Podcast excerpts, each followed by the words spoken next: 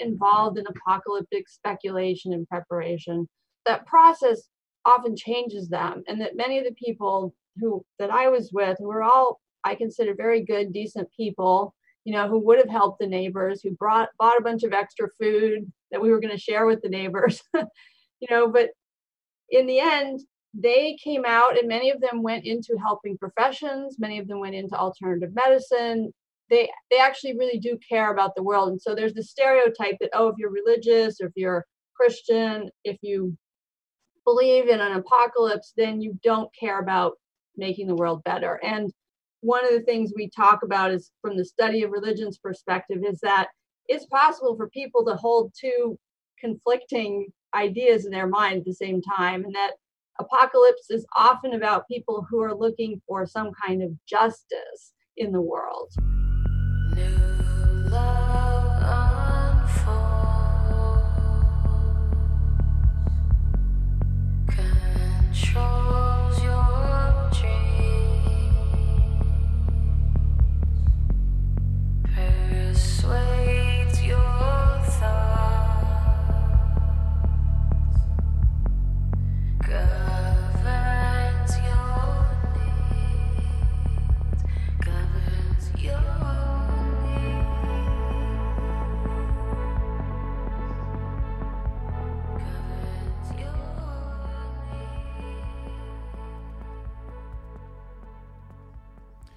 Hello and welcome to the Sacred Speaks. This is John Price, your host. Thanks for coming. Today I'm talking with Dr. Erin Prophet. She's an old friend of the podcast. She was on episode 48. If you'd like deeper exploration of her life and kind of her central theories, check that episode out. I reached out to Erin to talk to her about the apocalypse.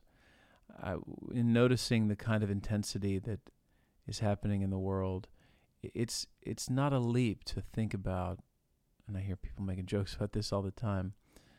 Something's ending. It feels like a lot of things are ending.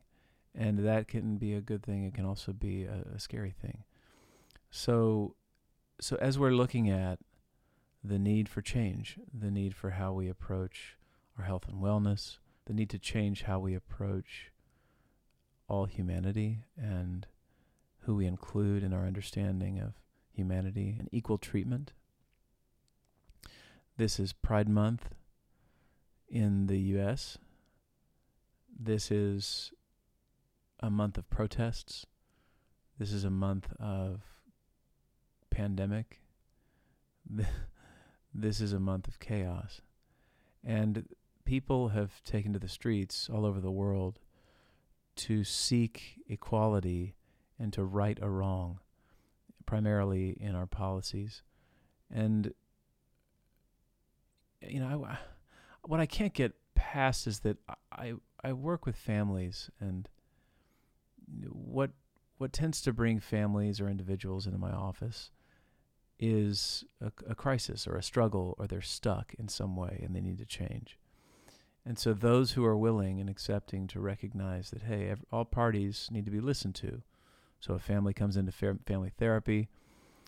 Uh, we have this. this is this is a funny tangent. The, what we have is the, called the identified patient. So when a family comes in, the identified patient is the one who's carrying the burden of the family. They're the one that's everybody that everybody's blaming. So they're probably acting out. But in fact, what happens, the course of family therapy is about redistributing that energy so that people are more responsible and self reflective and they can take ownership of their part in these dances. And it happens in the microcosm on a family level. Of course, it happens on the collective level. My struggle a lot of times is that we, we are willing to accept the fact that in our families, we need to change. We need to be self reflective. We need to listen. We need to understand. We need to try to be inclusive with all parties so that we can feel like we belong. I, I don't understand why that is not a goal of all who are human. it, it doesn't make sense to me how we don't see the this fractal that exists that that in the microcosm we can learn more about how to behave in the macrocosm because arguably it is more difficult to understand because we're, we're not in a family kind of relationship where we have those the the tension and, and I just mean the tension of the container to actually stay together and work through something which is of course um, one of the fundamental issues. If you believe that even unconsciously right if you believe or behave in ways that don't recognize the need to include or be inclusive for our neighbor with our neighbor then then we're not recognizing that golden rule that very important golden rule so I, I hope I hope this is a period of time of deep reflection and deep change uh, because we're all in a big ass trauma right now Okay, so this episode was recorded about three or four days after George Floyd's death. You hear us reference the protests and riots that were beginning to happen, uh, and we didn't quite get too deep into the need for systemic change because, of course, what we're addressing is religion and the symbol of the apocalypse. This podcast is brought to you by the Center for the Healing Arts and Sciences, and one of the things we've been doing, all the clinicians and practitioners at the Center for the Healing Arts and Sciences, is trying to understand more about race and how unconscious bias and systemic policy issues that don't include all of our fellow humans how how these need to change. And of course what we're doing is listening so we're discussing and talking but of course listening and asking questions about how we can be a part of the change in the direction of growth expansiveness and inclusion. So uh, we're signing up to have hard conversations, and I hope everybody else does the same thing. And whether it's my need to see my son and listen to him and be self reflective, or listen to my wife, uh, you know, despite how I feel in the moment, uh, you know, when we're in conflict or something, we need to to do that. Instead of turning away, we turn towards each other. And uh, again, this is my theory. I think we need to have a council of, you know, s- systems theorists and family therapists that are advising our our policy and uh, helping helping remind us how to communicate, how to have conflict, how to have appropriate and healthy conflict, how to envision and imagine that you're connected with the person that you're in conflict with how to be more inclusive. I, I just I don't. I'm frustrated by ha- how we miss this, and when we lose the the the recognition that we're all connected, when we lose the recognition that we're all we all have an impact on each other, then shadow dynamics begin to um, emerge, and otherness is created whether you're a Republican or a Democrat or white or black or brown or blue or yellow or a male or a female or f- sexually fluid or gay or f- you know somewhere on that fluid sexual spectrum we we are our, our core issue here is um, psychological binaries either or thinking. And they of course manifest in the in the concrete you know because because um, they do because they manifest in the concrete. But when we lose the ability to think about we we lose the ability to think more sophisticatedly and again be more inclusive. So i i hope that uh, that we're all working to do just that to be more self-reflective this certainly is a time where we've all been put on our asses and are confronting our fears and our anxieties and they're very real. I'm I'm not saying they're just psychological. I'm just saying they're not just biological. They're not just concrete. They are um, spiritual. They are psychological. They are social. Okay. Uh, band of the of the week or of this episode is Cutthroat Finches. Check them out at cutthroatfinches.com. And I've got two songs on the uh, on the podcast. They are Goodbye Letter and Stars. They're off the latest release from 2019. In Event of Moon Disaster by the Cutthroat Finches, 2019. Check them out when you can. Uh, the Center for the Healing Arts and Sciences, our sponsor. Check us out at the Center for HAS, T H E C E N T E R F O R H A S dot com. The Instagram handle, Center for Haas. Uh, all the other things, Facebook, Center for Haas. Check us out. And check out Erin Prophet at eProphet, www.eprophet.info. The theme music for the podcast is Modern Nations. You can get them at modernnationsmusic.com. And they've got a new single coming out this June. Check them out when you can. Look this project up at thesacredspeaks.com. And for now, we'll leave it there.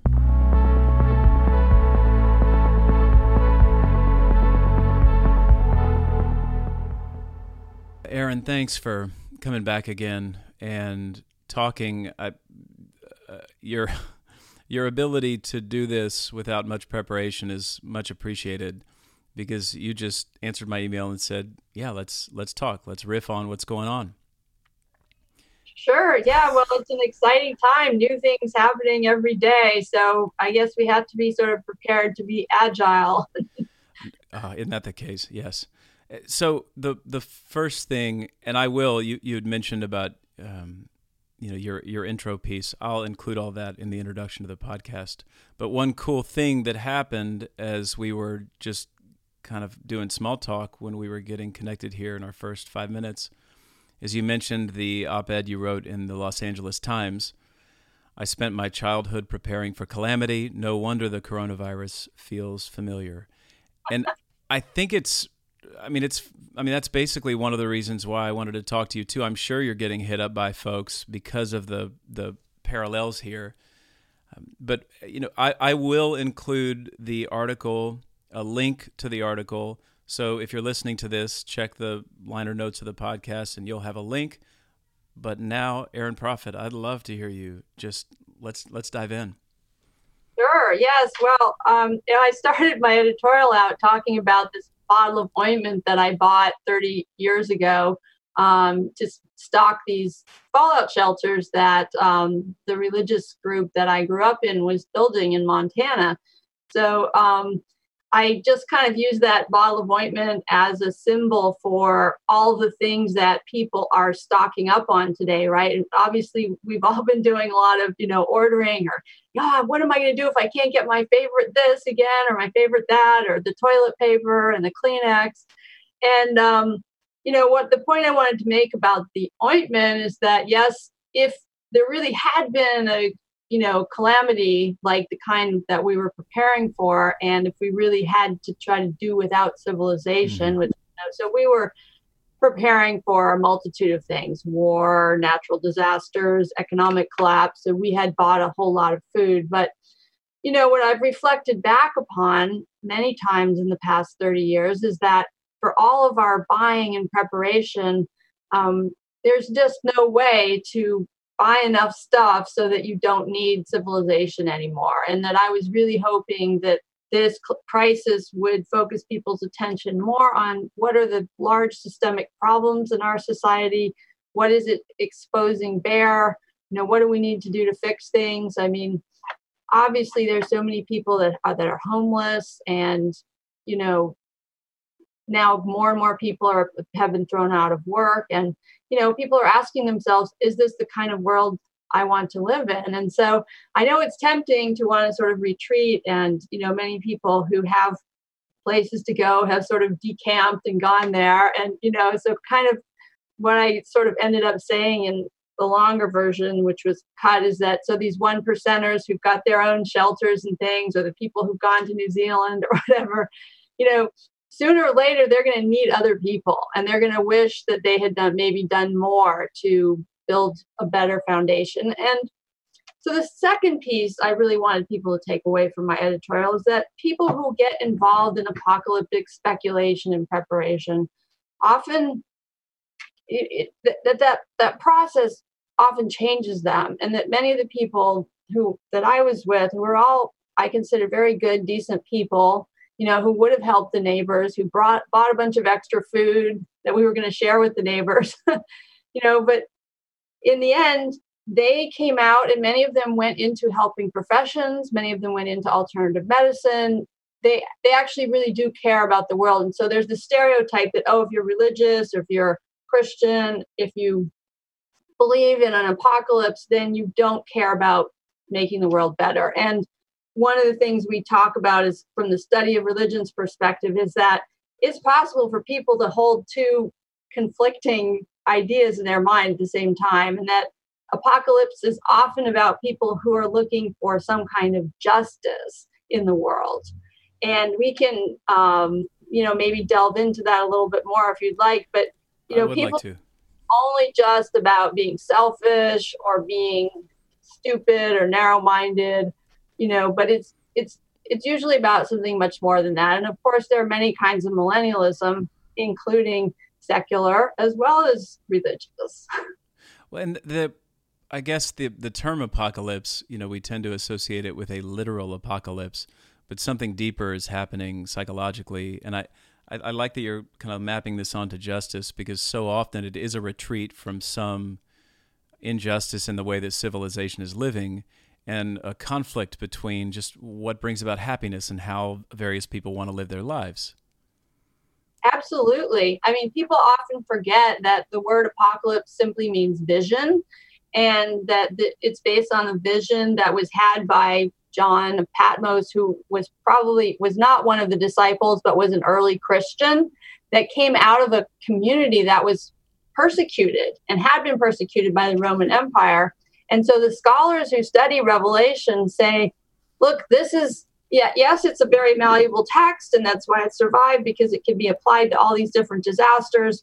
But it was written by people who were hoping and wishing that God would come along and rescue them from the injustice of the Roman Empire, which at that time had torn down the Second Temple in Jerusalem and you know was also persecuting Christians. So at the time Christians were seen as as sort of just another Jewish sect and so it's really an, an outcry for justice. In fact, in, in Revelation, you have the souls, you know, been killed, you know, saying, How long, O Lord? Like, so how long do we have to suffer before you come back and set things to right?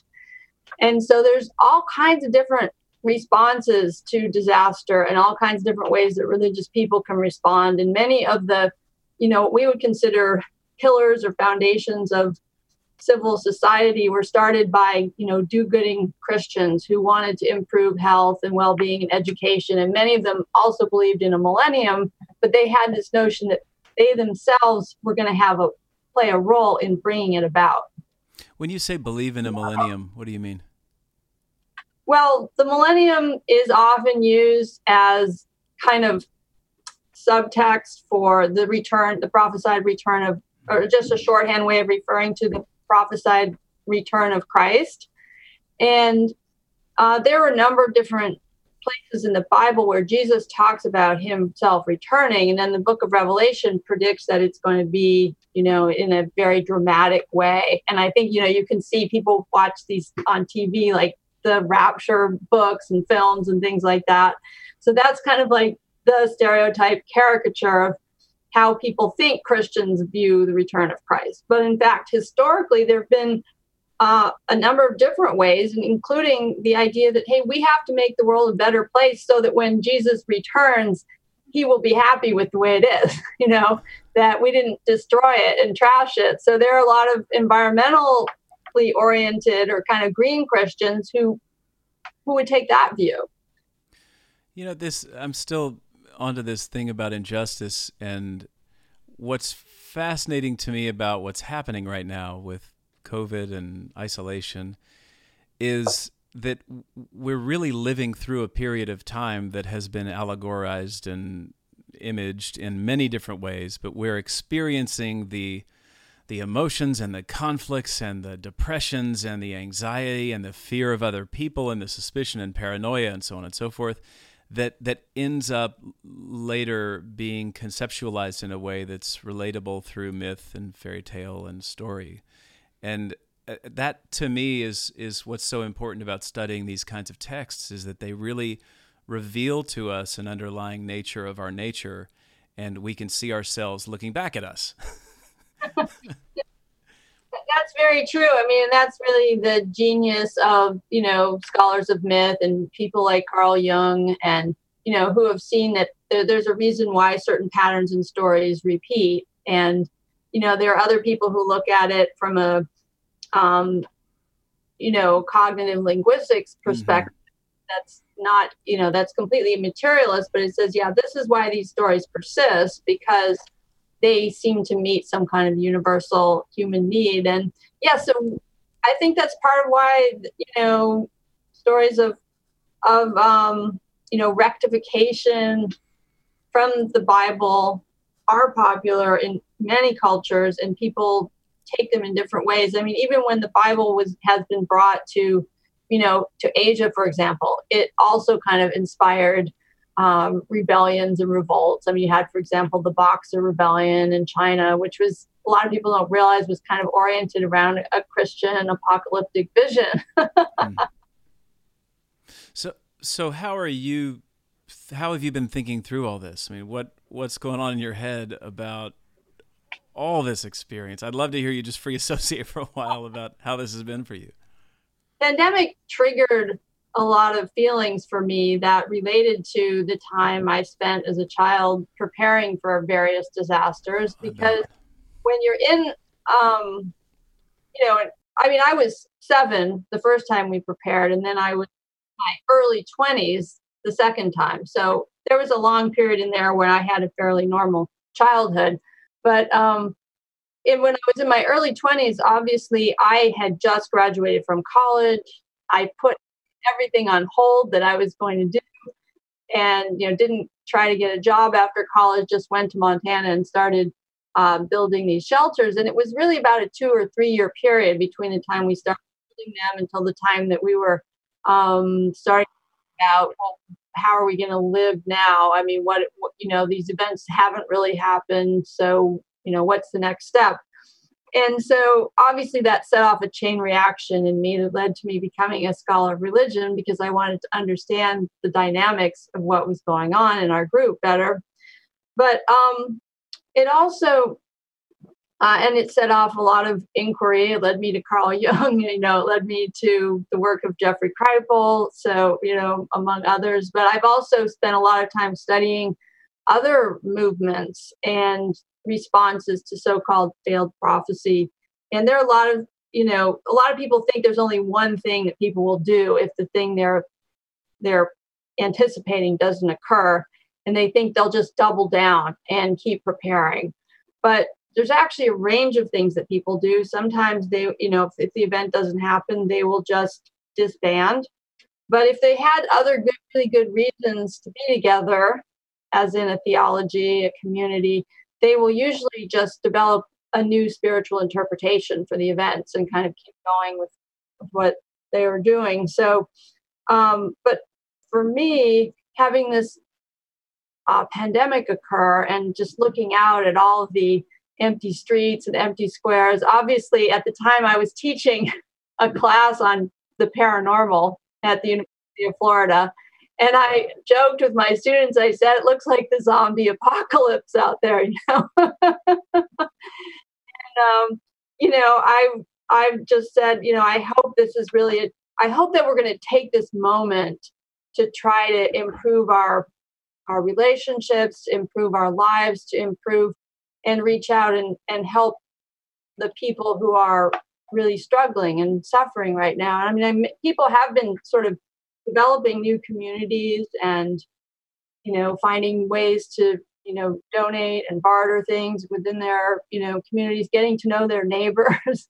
Um, but you know there's there's also the possibility that this could lead to you know many people are concerned greater state control um, you know failure to act on climate change uh, you know sort of less environmentally friendly behavior rather than the opposite. So there are a lot of unknowns right now, and I'm really just hoping that this generation will, you know, seize the day and not look back on this 10 years from now and say, wow, that was the beginning of a big downwards, you know, spiral, you know, where we we just let things fall apart.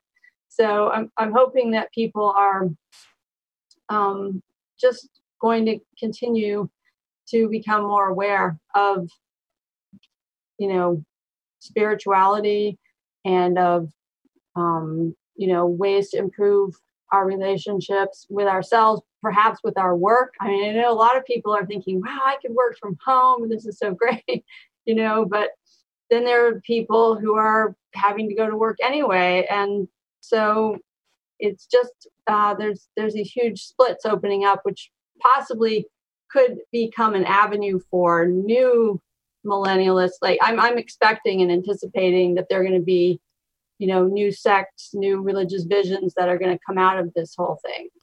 Oh, no doubt. Yes. Well, uh, trauma and stress tend to do that, don't they? That it we're, we're kind of put back on an interior resource that in, in, images and imagines in interesting ways that may have been happening all along, but have been otherwise put to the background because of all the shiny, sparkly stuff that's happening outside. Right. I, I I share in your hopefulness. I mean, I wanted to say optimism, but I but I do I do think it's hopefulness. I I I, I don't know. It, has been challenged a little bit, of course, with what's going on in the world right now with riots and um, all, all, this uh, racism and all, all, the nasty social issues that, that continue to show up. And I think just considering how raw everybody feels already, to notice that there are riots happening uh, all over the country, that's just shocking. And I, but but but all these things, again, my my hopefulness, and maybe you can speak to this, is that the wound has to express itself before it can heal, and I mean, I wonder how long I can say that. You know, I can't be saying that for the next 45 years, but but I do think there's something about how we need to take an honest look about the ways in which we live our lives. And and I think that's the piece about justice that you're talking about that you know somebody else is in the driver's seat they're making choices about how i live my life i don't like it i don't want to do it it doesn't work for me i was motivated by the kind of structures of my the money that I make and the the daily routines that I have, which have all been disrupted. And so maybe I'm learning something about myself and my world that I didn't know before. Exactly. I mean, I have to say, for me, going into um, you know, we we didn't live in the shelters, but we did some drills, and we, you know, we really kind of said goodbye to people that we knew in the outside world. I mean, we had the idea that this was probably going to happen, and so it makes you start to think about, you know, what are your values? What's really important to you? Um, you know, a lot of people are realizing that perhaps their time is one of the most important things that they have and how they choose to spend it. Um, but I, you know, as I said, the, going through that incident caused me to really reassess. And I decided the most important thing I could do is to help people understand religion and hopefully understand themselves and society a little better. But you know, I agree with you about this wound. I mean, I think people are rioting because they have, you know, been oppressed for a long time and been ignored. And I think that, you know, the injustice that's coming out, um, you know, we only know about this because somebody had a cell phone and, um, you know, was videoing police brutality but yet it's been going on for decades and it's been covered up because of this culture of you know looking out for the in group and not standing up for the truth. So you know it's it's been going on now you know that we've had these videos. People have have seen that police brutality especially against people of color is real and it's been going on you know it's not new And so, I mean, I'm personally in favor of reparations. I think that, um, you know, we need to do something dramatic. And, you know, all the little half, you know, measures that we've taken haven't really addressed the fundamental problems, including things like mass incarceration. I mean, my view is if you know, to all of us who are fortunate enough to be able to shelter in place at home and work and still earn money, should and and who can chafe and say, "Oh, I haven't gotten a haircut," or "I haven't," you know, whatever. Um, all of those people should be standing up and to try to end the private prison system, for example, to try to, you know, come up with an alternative to uh, mass incarceration, to work to try to rehabilitate people instead of putting them on the street so they have no choice but to go back into their old habits. I mean, there are so many things therapeutically we could be doing to heal our problems, and it just doesn't seem like um, that's happening, right? There, there's always no money for therapy, right? There's always no money for rehabilitation. There's only money for incarceration, and um, you know, basically putting people down War. and throwing their lives. Yeah, and war exactly. Mhm. you know uh, so i i it, as a, those are some of the things that we could really start to address at, at this moment if we choose I know it, it happens, right? Because I, I I talk to a lot of people each week, and there that is something that's coming online in mass, which which from my perspective, it happens, but just not all at once. And so for for everybody to be thinking about similar things and feeling similar things, and we're kind of all on this ride of uncertainty with you know our anxieties and all the questions that but we're we're all in that cuz nobody knows and we're all getting the same bullshit amount of contradictory and false information and buried amongst the truth. So I I I stay moderately confused um, moderately anxious very hopeful uh, excited that we have started to make these changes, whether it's to a business or to our home life or to, uh, you know, now we've got chickens and we're like cracking eggs every day. Right. But but I, I also notice that I'm scared that that the powers and forces that kind of permeate our routines and you know of course those interests like economics and the like that those are so powerful that they will take over this insight that we're all having collectively. Any thoughts? absolutely i think you're you're absolutely correct that um, it's more likely than not that money and power are going to be the ones that triumph in this in this circumstance and i certainly hope that's not the case i mean um, i'm working on another column right now. It's called religion can help or hurt in time of crisis. And uh, you know religion can be a powerful motivating force. I mean you, you think about you know someone like martin luther king african um, church and etc in which um, you know you have these great social justice movements coming out of and you have people having community to you know interact with. We know that being part of a religious community is generally good for people's health you know except perhaps if the church insists upon meeting in the time of a pandemic and infecting everybody. That's one obviously one of the ways that religion can hurt but um, you know another thing that can happen with religion is that uh, people can go into the spiritual vision so far that they forget about the need to take some kind of social action as well. And I think it's really important to preserve a social gospel within our religion.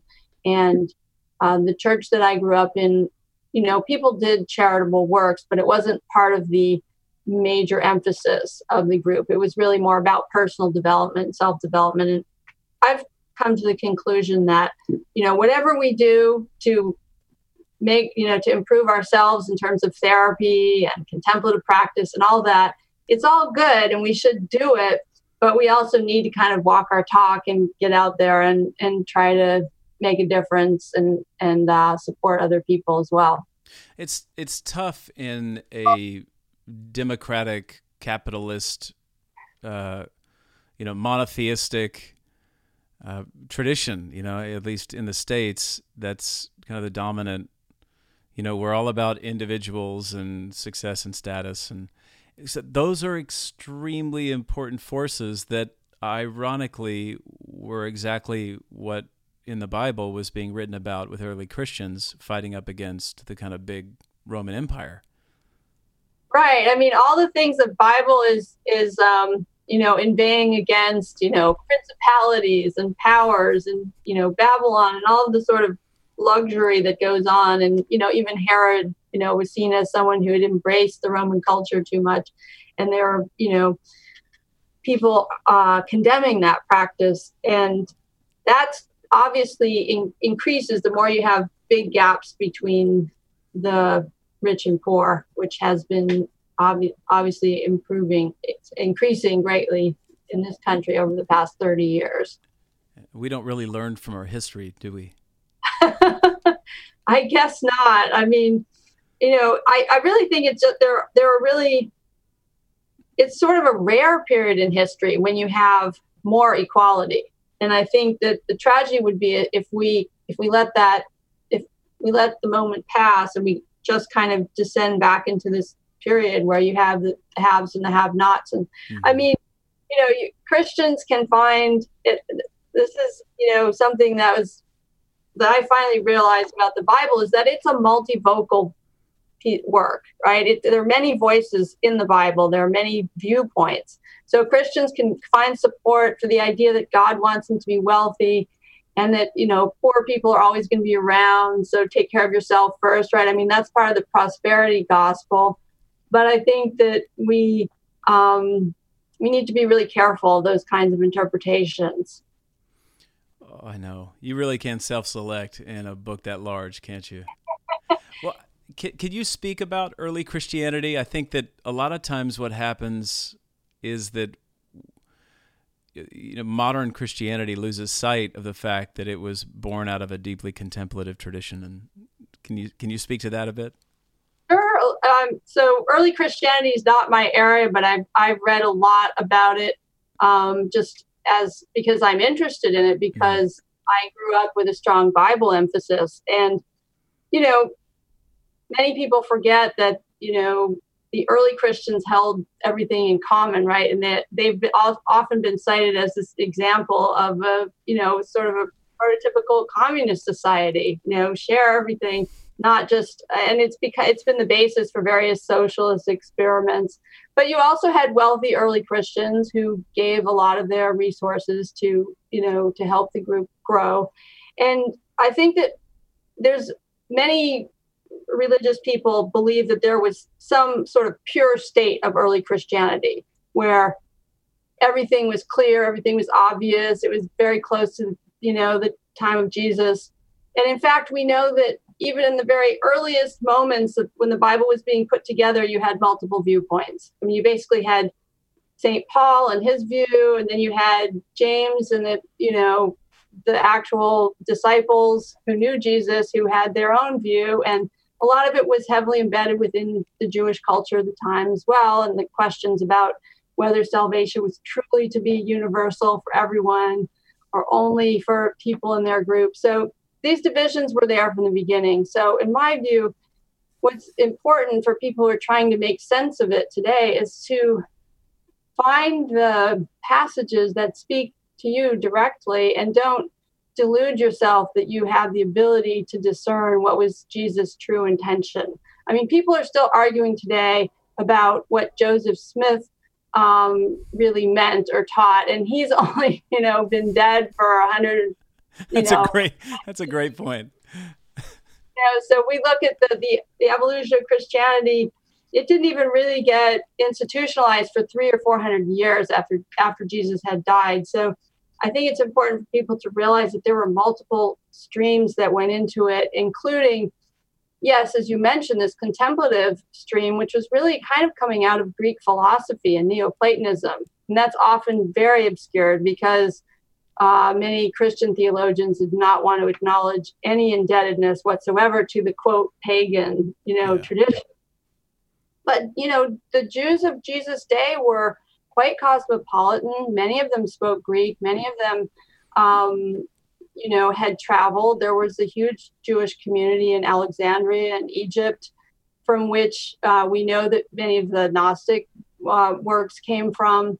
And so it's just you know april de DeConick obviously has written eloquently about this diversity of views and so in a sense jesus came along and he was revolutionary and he catalyzed some of these traditions around him but he didn't invent some of these themes that were included in the new testament you know including you know mysticism And, you know, there are some of the examples of this um, mystical thought, for example, in the book of Hebrews, are heavily influenced by the philosophical currents of the day. That, so I, I grew up Methodist. I would say socially Methodist, but it, it wasn't a very big factor in my life. And other than I did a lot of stuff with the church, and I thought it was fun, and it was a great social experiment, and I, I would have meaningful moments where I'd feel some kind of sense of transcendence. But it wasn't. I mean, but but I was always philosophically minded, and I always wanted to seek deeper you know more contemplative aspects of reality and i think i found my space in art and creativity and that's where i really got to kind of merge with with those essences. It wasn't until i found buddhism that that and it had a technology that was was contemplative. I mean there were very di- um, digestible resources and practices. So all of a sudden i'm you know burning incense and bowing and meditating for 35 minutes before bed and i had all these radical shifts and the the good thing is that I was able to reconnect with Christianity, and I did this largely through depth psychology and Jungian theory because there's a, a lot of great text that looks at that. Mm-hmm. But recently, I would say in the past maybe two or three years, and and, and this podcast has has really done this for me uh, Jeff Kripal introduced me to Peter Kingsley, who had written a lot about the the kind of early Greek. Um, what happened to me though when I stumble across these kinds of folks is I say, wait a second, th- there is a deep contemplative component to Christianity that is completely amputated from modern Christianity. And what would it be like? I think some of the data on the pandemic today is that people are drinking about four or five times as much as they typically do. They are scared about everybody. They're freaking out about, you know, how hell how in the hell long can they how long can they stay at home? And Mhm. if there were some kind of contemplative aspect of the tradition, Mhm. you know, it would be different, you know, because the folks that I talk to who are contemplative are having these powerful experiences, and Mhm. folks that aren't don't. Yes. Yeah, I have to say my my best resources are that I'm able to attend um, yoga classes online and meditation classes online, and that's really one of the things that's helped keep me sane in this period. And I think it's quite tragic that the Western Protestant tradition has, you know, completely abandoned the uh, contemplative practice, and you really have to look into Greek Orthodox traditions, for example, or you know, you can look at some Catholic rituals as Right. you know, and the cognitive scientists who are studying, you know, what really goes on when someone experiences a ritual or when someone contemplates, they're realizing that perhaps there is some kind of a universal response. And one of the things I'm actually really interested in is is bowing, bowing the head to the ground, because you see this not only in yoga and you know Buddhist meditation or you know prostrations, for Yes. example, but you also see it, you know, Christians pray, and then Muslims also put their heads on the ground. And I believe that there's actually something that happens in your brain when you when you um, you know in, invert your pose, and I think it it maybe unhooks something something about your executive function that makes you worry and makes you feel that somehow you're being taken care of and that there is some something outside of you that Mhm. That you can rely upon, even if you're going to look at a Jungian perspective and just say, oh, this is my secondary self, or, you know, from an early psychology perspective, this is my psyche or my secondary self, or if you're going to say this is an angel or divine being or God. And they've done some really interesting work on this at um, one of the universities in Eastern Europe, where they've taken a lab and they've actually had college students come in and, and bow down you know, do prostrations to see if it made any difference in the way they viewed uh, pictures of deities, which I found quite interesting because it, it does kind of support this sort of universal idea that maybe as humans we really need to do something like that. And, you know, one of the problems of Western civilization is that it's put so many barriers in our minds into the, like, oh, it's only religious or it's only superstitious people who do things like that but I find that just going through the motions, even if I don't believe necessarily in all of the, you know, as George Costanza would said on Seinfeld, the pointless blather, you know, it's like don't necessarily believe what the religions are saying is going on. There's something that's going on when you do these, you know, these practices, which, you know, Foucault calls the technologies of the self, right? And um, so I think that it's too bad that we've come so far away from these technologies of the self that we're we're not able they're not able to fit into our Western mindset anymore. No, I mean, other uh, we, we as my friend Jim Hollis talks about it. He says we we find secular surrogates, and I love that phrase. I love it. It's Yeah. it's it's a perfect container because you know. Uh, I don't. Sometimes sex, drugs, and rock and roll are more religious than uh, than other things, but I but I do think um, power, money, status, um, those surrogates that end up we we have a religious fervor, and and that's one of my struggles. Um, a little tangent here is that there's a religious nature to nature, to our nature, and and what happens though is people forget that those kinds of dynamics show up whether you're you know believing in a guy with a beard or whether you believe in a you know guy from a mountaintop or whether you believe in a woman from an, a tree you know that that that's the essence of our essence. And somehow not being in alignment with that is creating an enormous amount of discomfort and fear. And we reach out for those surrogates and the pattern continues. Hmm addiction. Yeah i think that's that's very astute way of looking at it. And um you know we've been called homo religiosus and some people look at that as sort of a pejorative like you know what's wrong with us? Is there something evolutionarily wrong with our brains that we have this need to believe in some magical power outside of ourselves? Um, but i think it could also be looked at in a very positive way that we can um, transform our view of what religion is because we we have the you know we have the machinery and the equipment that makes us feel connected to one another. I mean i think it would be sad if we somehow lost the quote religious part of ourselves. I think what we really need to do is free it from the uh, the structures the cultural structures that are really rooted in past superstitions and that we need to and that's what that's why i think the spiritual but not religious movement is growing so much because people you know the old stories don't you know i mean the old explanations don't work anymore but there's something about it that still makes people feel better about themselves and the world and that's why they keep coming back to it.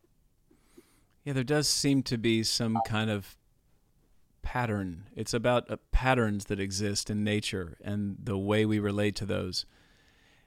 So that the term religion, I'm wondering how your orientation has changed and evolved to that idea of what is religious.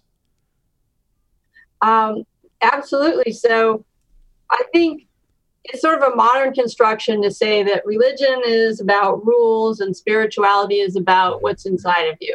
And that's that's why people call themselves spiritual. The but not religious part comes up because religions seem to be associated with things that many people view as as hateful today, you Yeah, know, be yeah.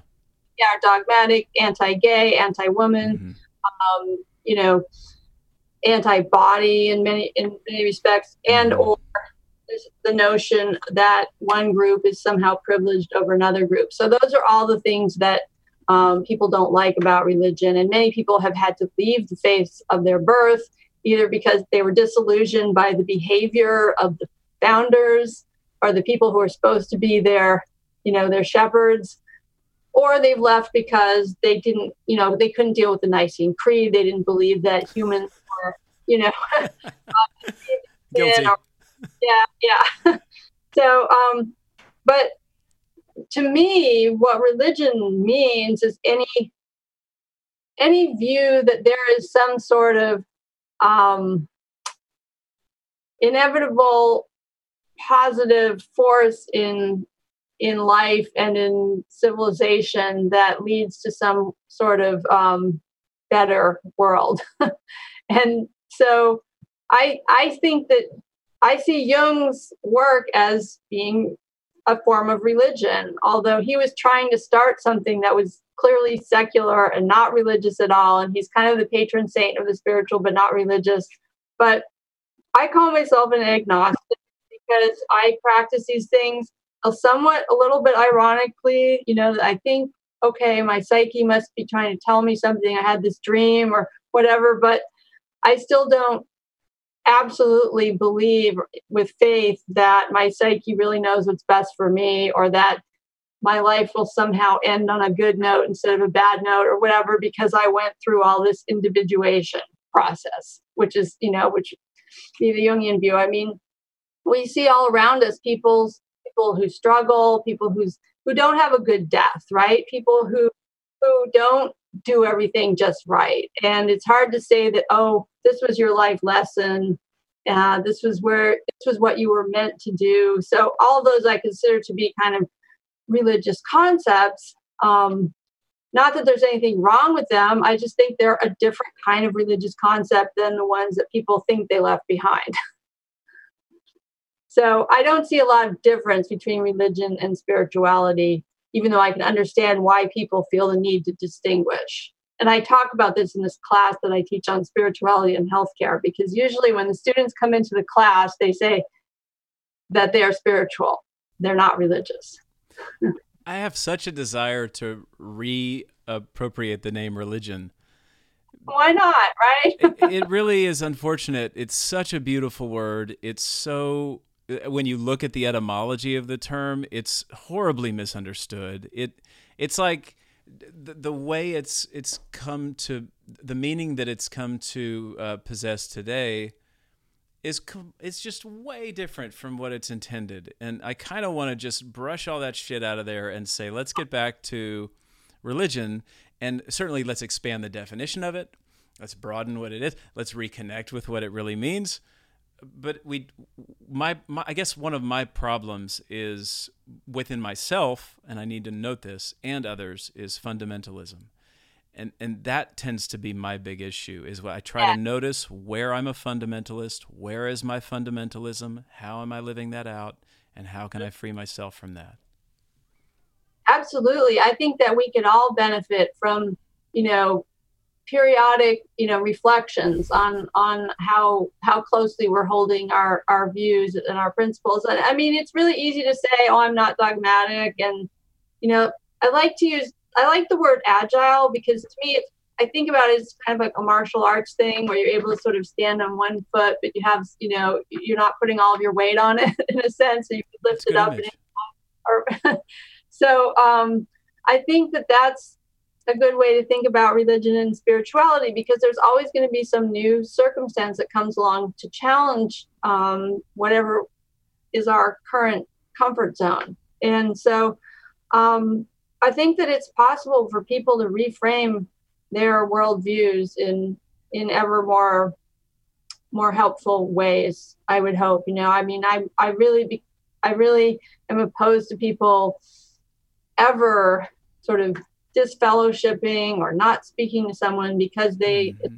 views that are repulsive to them. And um, I know it's not possible to have infinite compassion and infinite openness, but you know, it's it's just sort of like a dance that we're all doing. And um, I'm I'm far from perfect in this respect, but um, it's one of the reasons that I enjoy studying and teaching ab- about religion I'm having all these thoughts about getting deeper into your framework here because I guess yeah the the question here is what I know what religion well I imagine what is bad about religion right now. I mean if somebody's saying well you know the coronavirus is here because you didn't pray that's that's one thing but saying that certainly our response to the coronavirus indicates certain social structures that need to strengthen and grow and all that. That's different. You know, it's a different framework. But so where is religion good for good right now and where's it not? Uh-huh. Sure. Well, I mean, I think that re- religious organizations everywhere have have been pretty agile in trying to transform the way they relate to their their not only their own parish but also in offering um, charity to people who, who need things. Um, you know, the Mormon church actually donated a bunch of food to my town, and I'm sure that was helpful. You know, where I see the the pitfall being the problem, it's one thing if a church does it because they see people in need and they want to help. It's another thing if they expect to get something out of it. I mean, perhaps the only unless the only thing they want to get is that people just simply look upon them as more charitable people as pillars of the community but if there's a sense that oh well we gave you this you took our help now you need to you know look at our doctrines or consider joining our group or you know see this as a you know you can see some more conservative christian groups and i know there was this big uh, debate about whether franklin graham's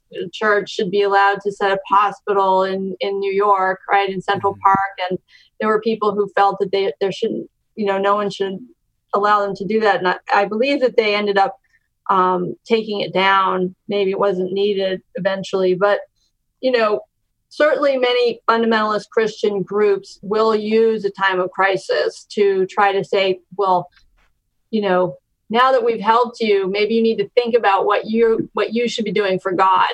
And Yeah, that's come, right Come play on our team. yeah exactly. And that's and that really bothers me although obviously it could help some people especially in the short term but another way that i think um, religion can cause harm is when people do suffer. Um, you know someone in their family dies or you know they lose their job they begin it begin it can set off a cycle of guilt.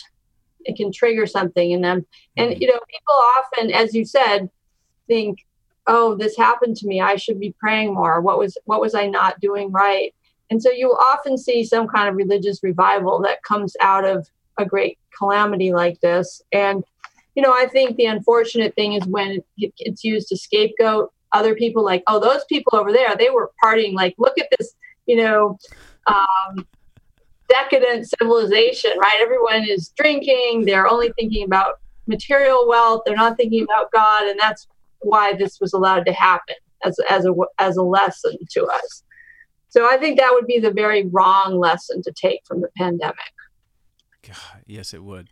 But even hearing you say that, it just reminds me that, you know, when you look at any religious text, you really just, I mean, this is not meant to be so reductionistic, but you, one thing you do get is an understanding of the ways in which we think through and imagine the issues that happen in our lives. And so we can see these patterns. And I certainly think that's like you can see yourself reflected in the text by by saying, okay, well, I may not be dealing with locusts, but I could be dealing with coronavirus. And w- what does that mean? How do I respond? What are the ways to go about this? That that to me seems like such a valuable endeavor to know those mythic texts from that lens. Right. Well, I mean, it certainly would be a good thing. I think we could both agree if people came out of this uh, thinking, "Oh, I need to be, I need to adopt a contemplative practice, or I need to, you know, spend more time with my kids, or whatever, or be more charitable." You know, if, if we flipped the text and we realized that they were all written by people who had undergone calamity, who were Mhm. trying to find some sense of meaning, and, and then the Psalms are full of this, you know, sort of you know, what have I done wrong, God? Why have you, you know, deserted me or abandoned me? And um, so these texts um, are with us because they meet these universal human questions. Maybe they're not answering them in, in very helpful ways. I mean, I think that, you know, one of the one of the other ways religion can harm, obviously, is if people are so stuck in a religious mindset that they don't seek treatment because they think that it's only God that decides who lives and who dies, and they're going to abide by God's will. I mean, that's a little bit of a caricature because most religious people will seek out and they'll combine both the you know physical medicine along with prayer and spirituality. And they they kind of think well let's just do everything. And so uh, i think but i think for the the more abandoned people are the more they are without resources, the more likely they are to slip into this fatalistic mindset. And you can certainly go so far that you completely lose all faith in God as well. And that actually happened during the, the Black Plague in the 14th century in Europe. You had all these good people dying. You had monasteries, you know, you had many religious people were dying. All the people who were supposed to be the most holy, you know, it was just ravaging these community religious communities. And so people began to wonder, well, if these people didn't survive, why does it matter if I go to church or if I, you know, if I pray? And so it, you know, there's been um, certainly some historians have suggested that the plague actually sort of led to the Renaissance because the old stories didn't work anymore. So, you know, I don't know how long this pandemic is going to be with us or how many people are going to die and what, you know, what kind of impact it's going to have on people's religious faith. But um, I certainly think that to the extent that people you know die, that you have it has a much more immediate impact Right. than if it's just a number statistic somewhere.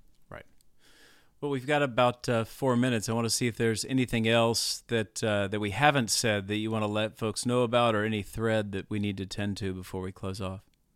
Sure. Well, um, I think just looking for my studies as a historian of religion and medicine, what I can really suggest that people people do. We all know people who are religious in a different way or spiritual in a different way than we are, and I think it's just important to um, expand and broaden our approach and our degree of charity that that we have for other people in our lives, whether it's our neighbors or even the people that we're mad at because they insist on going to church. Um, I think that it's just important to um, try to get within the mindset that people are in and to figure out ways that we can relate to one another rather than ways that we we can be divided from one another.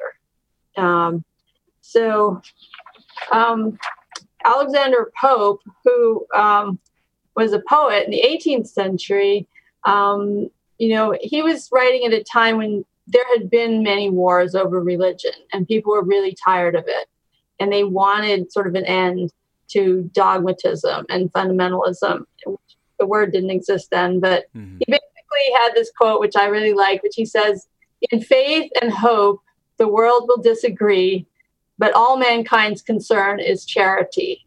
So, um, you know, I, I just think we need to just find more more places to meet, and if they're virtual or in in real life, that um, you know, that's that's my hope for what we take away. That's a that's a good way to finish, Erin. Thanks for your time today. You're welcome. It's always a pleasure to, to speak with you. You too.